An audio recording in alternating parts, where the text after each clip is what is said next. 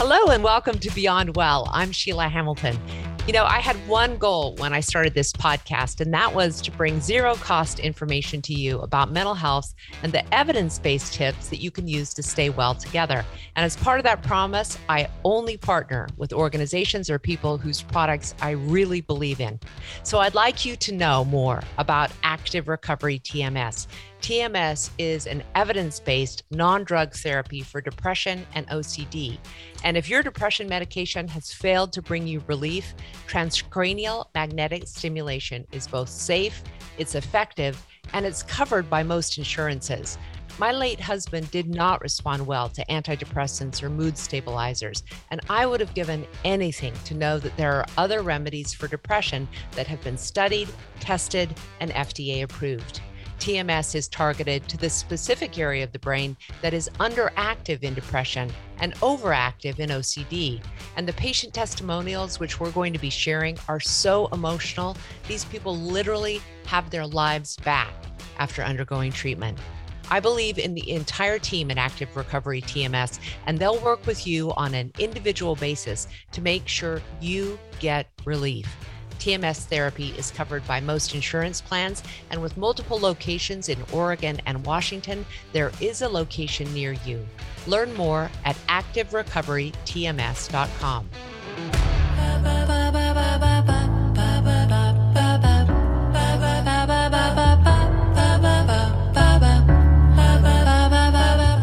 Welcome back to Beyond Well. I'm Sheila Hamilton, and Kimi Culp is a TV and film producer, and she's the host of All the Wiser podcast. And her unique specialty is in identifying and developing stories that I love, stories with soul. As a filmmaker and TV producer, she's traveled the world interviewing hundreds of people with the intention of inspiring audiences. And most recently, she produced Gleason, which is a feature length documentary film that follows the journey of her friend Steve Gleason and his wife Michelle. Gleason premiered at Sundance in 2016. It was purchased by Amazon Studios and Open Road Films, and the New York Times picked it as a shortlist with the 2017 Academy Awards. Congratulations, Kimi. That's a huge, huge win in the media business to have both a feature film and that long career as a great producer. Well, thank you. It all feels like a while ago. Kimi's podcast has been focusing on these unique stories. And one of the stories that really stood out to me was Kimi's own story of what I could say only as coming clean, coming real with her own mm-hmm. story of bipolar disorder. Kimi, how long did you keep the diagnosis about bipolar disorder to yourself? Or only to very close friends? Close to 25 years. I was diagnosed when I was 19. It was about two and a half years ago when I decided to share my own story on the podcast. I kind of had this moment where, as a journalist, you know your job is to have these real honest conversations and the intent is to be brave and honest and create sort of the safe space to have these conversations and that i was in fact asking people to do something that i was not willing to do myself. And i have found that in these honest vulnerable often hard conversations they can really be of service to others. I just decided to join them in, in their brave act of sharing their stories and share my own I think I told you previously how beneficial it could have been for my late husband to have met someone like you who was living well with bipolar disorder, who had a beautiful family, who had a great job, who lived with joy every day. And I wonder if you've often thought about the power of peer support for people with bipolar disorder and having examples of people who are professional, who are great moms and dads, who are living full and authentic lives. I, I hope I can be that to people. My life is like every human being on the planet, planet from shiny and perfect. But I have yeah. a really good life that I love, and I yeah. have a lot of people I love. And, yeah.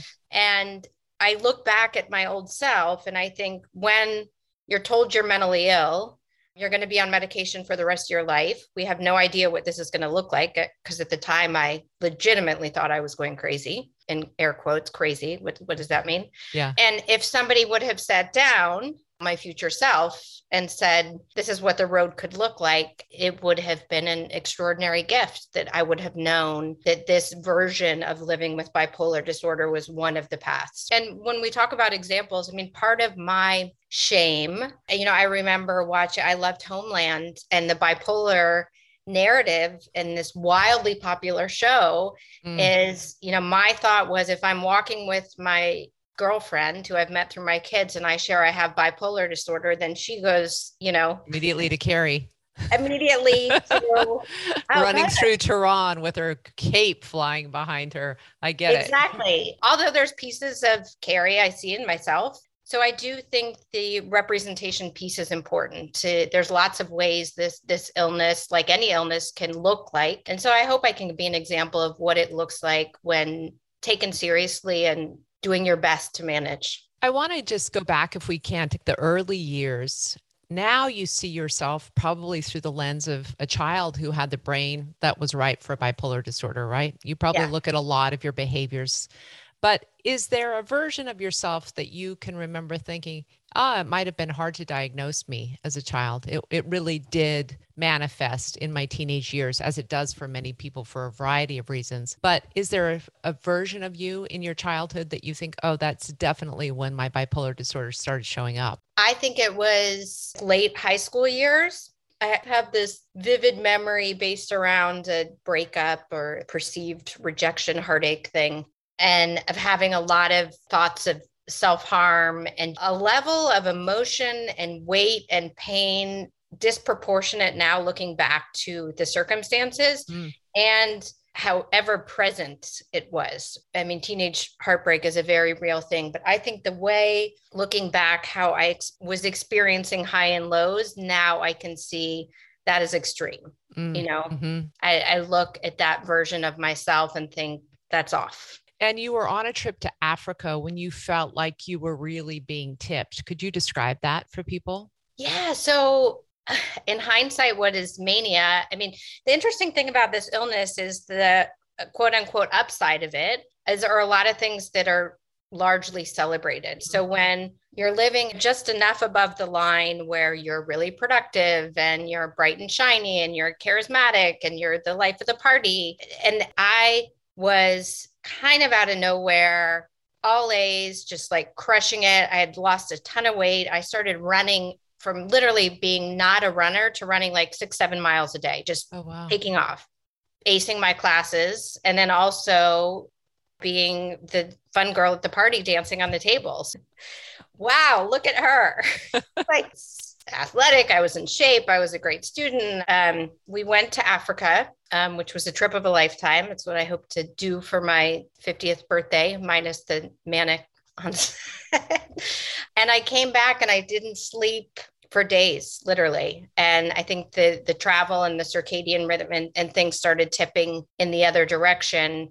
And then it just went pretty quickly into this mixed state of depression and anxiety, which literally just felt like the ocean had just crashed over my head hmm. in the darkest of ways. And I was scared out of my mind. I've often read that the reason the suicide rate is so high in people with bipolar disorder, and it's 50%, is because of this mixed state. It's because of that unrelenting unreliability of you to be able to determine what your mood is going to be from one moment to the next. The the depression is so much worse, right? Once you sort of come up and maybe see some of the signs and the symptoms that you exhibited during the mania and you kind of see that version of your cringy self i've heard that that's also one of the reasons a lot of people die by suicide in the depressive thing but i witnessed a mixed state in my husband and it was one of the scariest things i've ever seen in my life. There's been no movie no book nothing that can depict the horror of watching someone go through a mixed state kimi.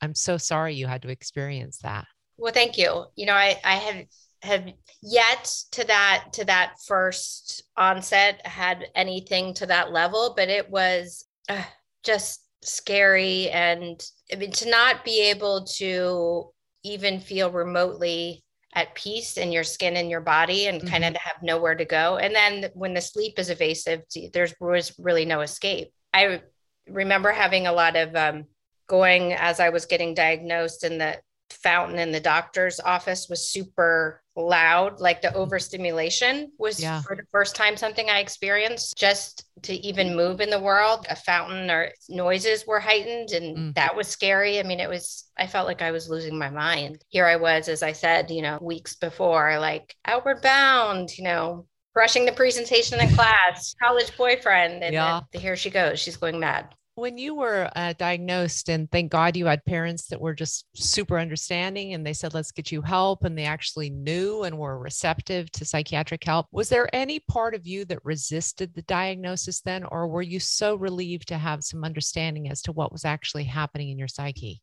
No, I was so desperate to not feel what I was feeling. I just wanted answer. I wanted anything. I mean, I was like the student of all students. They started giving me a list and I was like, all right, no sugar, no alcohol. I mean, I was doing everything. but I was so terrified that this was now going to be my life. And then that's a part of me. I think I get pretty dogged and I get resolved. But not only was I terrified and committed, I didn't know that I was capable of staying the long haul in that state. I just didn't know that that was even an option that I could make it. Yeah. I think I told you that my husband described it as Dante's ninth circle of hell because he was a big reader. And he said, I'd never had that feeling of skin crawling, agitation, the inability to even cope with oneself. He actually began having olfactory hallucinations where he smelled himself as rotting because Oh. you're so heightened to every smell that, that your yeah. brain is interpreting it oddly. So I just know a lot of people could be listening and thinking, how bad could it be? It's bad. It's Yeah. really, really bad. You went on after you were diagnosed and given a medication that seemed to help you to a really fabulous career. I want you to talk a little bit about your career, if you will, and also in the realm of your bipolar is under control, but is it also sort of helping you again now that you have back the superwoman qualities of it? Yeah. So it's under control. It's not. You know, th- this was the hardest. Maybe the hard part early on was the assessing out of, okay, well, what is a disorder and a chemical imbalance and the characteristics that come as a result of that? And who am I? Like Mhm. my God given innate self. A lot of the things that you could put under the bipolar disorder column, you know, gregarious, outgoing, creative, all these things that there's a lot of entrepreneurs, a lot of creatives, a lot of people who lived on the spectrum of this disorder. That's been a tangled web for me. And I think I had a high flying career pretty young and I was really good at it. And I was really good at it in part probably because I didn't require as much sleep as other people. Mhm. My mind never shut down and I constantly want to be creating and thinking Mhm. and I had a boundless energy to me. So I was young and energetic and hardworking and tireless and all those things that work well for the entertainment industry. But I, I, I wasn't always well by any means. I was many times sleep deprived or turning to drinking, or there was a while where I like I took Ambien because I couldn't sleep because I Mhm. was traveling so much and I was always on different time zones. Well, probably I should have looked at the lifestyle and my sleep cycles and not just kept hopping on the planes and taking an Ambien. It's not as if I cracked the code and then had this incredible career where I really just rode the upside and didn't have to deal with the down. That said, lots of pieces of my life that were very healthy and full, but it was a dance for sure. You know, one of the most extraordinary things about your story is that you've kept your primary relationship with your husband alive for so many decades. And so many people with bipolar disorder end up destroying not just one or two or three relationships, but almost every relationship they get in because they don't recognize that self destructive pattern in themselves as they begin to go into a low. Yeah. Well, how did you prevent from doing that? That very common thing that a lot of us do. I, I should think about that, you know, what the answer to that is. I don't know if it's luck or if there was some sort of wisdom that lived within me, but I made a really wise choice for my life partner. Hmm. You know, it's funny because I married a man who is, you know, from the South. You know, here I am, like, you know, like doing, you know, walking across coals and therapy and meditation and, you know, doing anything I can to heal and to Sure. talk, to feel. And here's this, you know, Southern guy who's like, what? Therapy? but for whatever reason, he has you know weathered this with me and been a great support of it i mean i just i think i got really lucky and i married a good man and like any relationship we've had chapters where you know it's been harder than others but we have been able to stay the course. And the again those pieces of me like i think he's intrigued by my mind and my boundless energy and my projects and endeavors. And so i think there's part of it again do we suss out is it the illness is it me? But we've been able to navigate it for the most part you know well what was your decision making like when it came to having children? And you have three kids right? Yeah. Mm-hmm. so first of all there's the issue of the medicine. Do you stay on it? Do you go off it? How do you operate self-care during a pregnancy? And then there's the issue of hormones which we know influence mania and depression yeah. a big surge in hormones. So what kind of discussions did you have with your doctors about that to deliver healthy pregnancies so I had a manic episode uh, in my late 20s. Was not well again. Like I was emaciated, like running a million miles, hopping on planes, and then sleep issues, kind of breaking down a lot. And I came out of that and left the, my job, which was really healthy to just take a break from that lifestyle and just sort of be. And we had decided we wanted to start a family again true to myself when i get focused i get focused and i was not willing to roll the dice. So i really advocated for myself. I was privileged to be in a position to live in san francisco and have literally world class medical care and afford to be able to pay for it and to have the time to go find the right doctors. I went to the Stanford Women's Health Clinic and was working with a doctor there who got in to see them, who uh, specializes in women with bipolar disorder. And then basically had him call my OBGYN and then also then had him wow talk to my pediatrician. At that time, I was forcing it all. I was fixated on starting a family and I was scared that I was going to lose my mind doing it. Yeah. yeah. I like a project done well.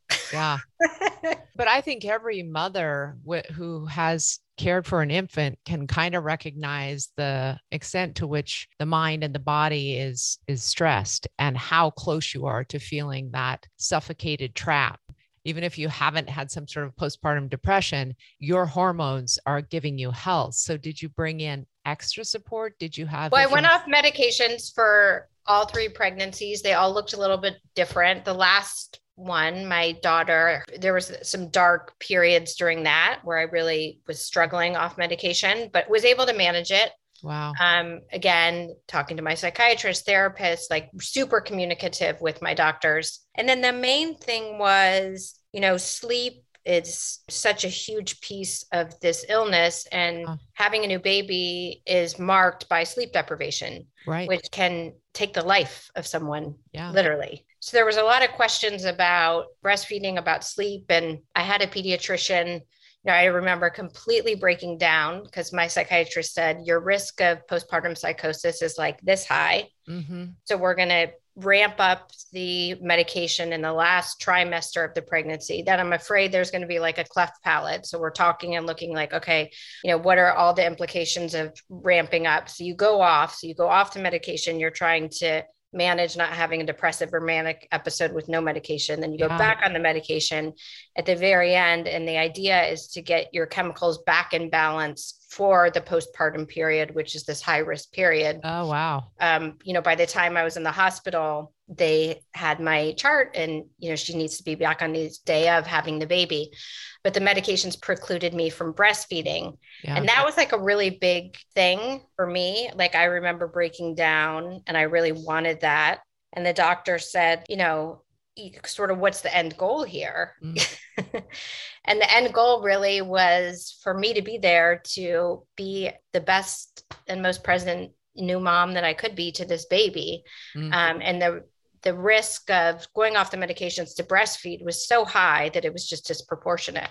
Mm. But then, you know, then all those things, why aren't you breastfeeding? Is it not taking? Do you need my yeah. lactation specialists? And at that point, I wasn't like, oh, I have Telling everybody. Disorder. Yeah. yeah. I have been really thinking about suffering as of late and how much it kind of informs how we live our lives and what we do next and how we give gratitude and just the daily pace of our lives. If you've gone through a period where you really suffered, there's an awareness and a consciousness and a sensitivity with how you use your life. So, have you been able to actually think in retrospect about all of this in how you parent and the lessons that you share with your child that you may never have learned all of these great behavioral techniques, these great communicative techniques, everything that you know about how to live your life gently in the world now is as a result of this illness in some ways. Yeah. I'm grateful for the gifts it's given me as far as tools and a way of being and parenting that I wouldn't have been without this. You know, I don't know what the future holds for my three kids and their mental and emotional health you know there's a guarantee that they're going to suffer and it's going to be complex because that is what it means to be a human being. Yeah. But you know if i could hedge bets now some of them are going to experience the world a little bit more deeply. Mm. i think i have a level of empathy. I think when i see them in pain i don't dismiss it. I, I probably just recognize it. And i think i've committed for decades to figuring out the tools about how do I take care of myself and so, because I have done that, I now am able to teach them, right? And teach yeah. them in the moment. So, I like to believe that I am really available to them in that way and that I see them wholly and that I don't dismiss any of it, yeah. you know, because that's probably the most harmful thing that can happen. Do you worry? I mean, I spent a lot of time obsessing about rates of genetic transmission and going to all the evidence based reports about genetic transmission. And then I was like, wow, it's so interesting because often the biggest test that we have is just to accept our kids as they are every single day and not to layer on them all of our own neuroses about how we don't want them to turn out. How do you cope with that? I think I have some weird learned and earned faith in like the generational progress of mental health. So this is a generational, this is a familial story for me and not everyone in my family. I I can speak about my own mental health journey, not not other people's, but this is something that there's a real family history. I was diagnosed, you know, 24 year versus generations past so I, I, guess i have faith. I have faith that the these types of conversations that you and i are having i have faith in science. I have faith in sort of this next generation that if to your point the onset is later. My kids aren't at an age where they could even be diagnosed with this illness. So that is an unknown. And is it scary? Yes to think of them going through this. But i guess i have faith that things are headed in the right direction mm. that ideally they have me and their father who have an area of expertise. yeah, and who love them unconditionally. Yeah. You know, which is so beautiful.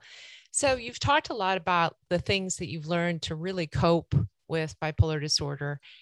Share what it is that you are wary of when you begin to see certain behaviors or certain mind states. When do you send a message to yourself like, oh, okay, I need to pivot just a bit? I think it's the rapid acceleration of everything the mm-hmm. speech, mm-hmm. the ideas, the doing, the moving, the projects. That can be really exciting. That can be productive. That can be great. Or that can start to look a little bit like a tornado heading, the winding, winding, winding, a million different things going on, ideas, restlessness. And, and that way of being is so exhaustive. Mm-hmm. For me, at least, I'm fueled by it, but once I start to slow down a little bit, it's exhausting. And and so when you see those, do you immediately talk to your psychiatrist? Do you make rest changes? Do you make exercise changes, diet changes? Or are you so familiar now with your patterns that you just kind of observe and sort of go through the period that you're going through? It depends about where I am on the spectrum, you know. Mm-hmm I've certainly gotten better as I've gotten older and matured about the you call it basic self-care stuff, but it works, right? Yeah. And so sometimes everyone's like, oh, fresh air and oh, self-care, bubble bath. Ooh. Yeah. it's so not sexy, right? Yeah. But it's it can be a game changer. I remember when all of a sudden in my appointments with my psychiatrist, she started asking me about did you walk and was it outside and how much sunlight and stuff like yeah. this is science. Yeah. Those basic things i can turn to which is sleep i think is huge you know getting out there and moving your body is you know therapy obviously can be really helpful when you're going through these things and trying to navigate them. Sugar caffeine alcohol all those things can have a really big impact on your body. It's scary right? Because you can turn to them because your mind won't shut down or you're so exhausted that you feel like you can't get out of bed. So you yeah. turn to the wrong things. So, yeah, you have to navigate all of that. And when I make the right choices, I feel a lot better. You know, it's easier to be in my skin, but sometimes when you're in a bad place, making the hard choice is a hard choice. Yeah. I, I've often thought that people who cope with all of this variation in the chemicals in their brain and the firing of their synapses, that they show up at work the same way we do, but they've done all of this just to get there. It's like they started the marathon 23 miles before we did. And we're showing up just like, okay, let's go. And they've had this enormous pressure of just getting ready to be there. I, I want to say if anybody's listening and you're coping every single day with a mental illness and you're still doing it, just fucking bravo. You know, just like I have such deep bows for people because it's a lot. It is a lot. It is. It's just, I, in general, the depressive episodes have been less. They've been, I actually had one earlier this year, which I hadn't had in a really long time, which was really kind of scary for me. And I don't know if it's hormonal, but I'm less familiar and comfortable with that depressive state with I am the other. I've done it enough that it's I know how to do it. And it's hard and it's basic. Some days it's just like, okay, I'm gonna get out of bed. And then the kids are gonna come back from school and I'm going to sit and be in pain and figure out what's next. And okay, that is going to be, I'm going to take a shower. But like you mm-hmm. said, like showing up to the thing sometimes it takes a lot. I have often thought, Kimi, too, like I feel the stigma and the shame that still exists around these illnesses is that in some ways, I'm really heartened because I think it's kind of dying with older generations. In other ways, I feel like it becomes so much a part of the conversation in youth groups that I'm not sure that people are taking the illnesses seriously as you are you hear people say like oh i feel bipolar or and yet they're they're actually not doing this really arduous work that you've described to try to stay in that path and so i'm wondering how you view how the entire approach to the stigma around bipolar disorder and other mental health issues is improving or actually getting worse that's a great question. And I think it's a great perspective. Uh, people do use bipolar. It's like a shorthand term, like, oh, God, you know, talking about a yeah. boss who's gone off. Yeah. yeah. Which is funny, right? Because you don't know, like, I'm the person they're sitting next to telling you to. And I'm like, right. oh. actually, yeah. want to walk. Thanks. No thanks. Right. yeah. So I, I get the damage of um, the shorthand. But yeah, I mean, I think that that is a very valid thing because it is an illness. It's an illness. It, it, took the life of your husband, obviously, and you're the father of your daughter. So this is a serious illness. This isn't a mood. And it does have to be taken. I have no freaking clue not taking seriously what my life would look like. Oh. I mean, there has been so much work and medication and doctors and therapists and strategies that have all you know allowed me to have a life that i i largely love but it required taking it seriously. I am hoping that in the few minutes that we have left because i think caregivers are often the ones that are most confused about what to do. They yeah. might see these kind of behaviors that you were talking about either the sort of manic grandiosity excessive spending extra sexuality like and just sort of think well that person's going through a weird thing when would you say is the right time to actually really have the conversation, really ask the questions, and really ask for the person to examine treatment? Gosh, that's such an important piece of information. I want to be careful to give a really thoughtful and smart answer. Um, you know, I think it's it's really hard. You're you're aiming for the window where the person can receive it. And often, as you know, with mania, you feel so good, you're not really interested in anybody stepping into your fabulous life. You know? what a perfect line, Kimi. so I do, you know, with with this illness in particular, but I would think, you know, just really observing for that quiet, sacred space and mm-hmm. that ideally that moment. And I mentioned that I had had a depression earlier this year, which I hadn't had in a long time. And this is the, you know, maybe one of my favorite marriage stories. It was, you know, it was about a month, it wasn't too long, but I was not in a good place. My husband was so great. You know, you should sleep in or just being a supportive partner in life yeah. for, you know, as he's watching me struggle with depression. And one night I went to bed really early. It was like 6:30 and I just couldn't deal and I went upstairs and I shut all the lights off and I was crying in bed nothing circumstantially I just in my body was dealing with this which and again not really comfortable with this depressive piece of me. Yeah. He came, I thought he was going to go was going to the bathroom. He opened the door and he walked in and he just turned off the lights in the bathroom and got back in the bed and just lied there. And he didn't say anything and he just lied next to me. And it was one of the most just to sit with somebody in it.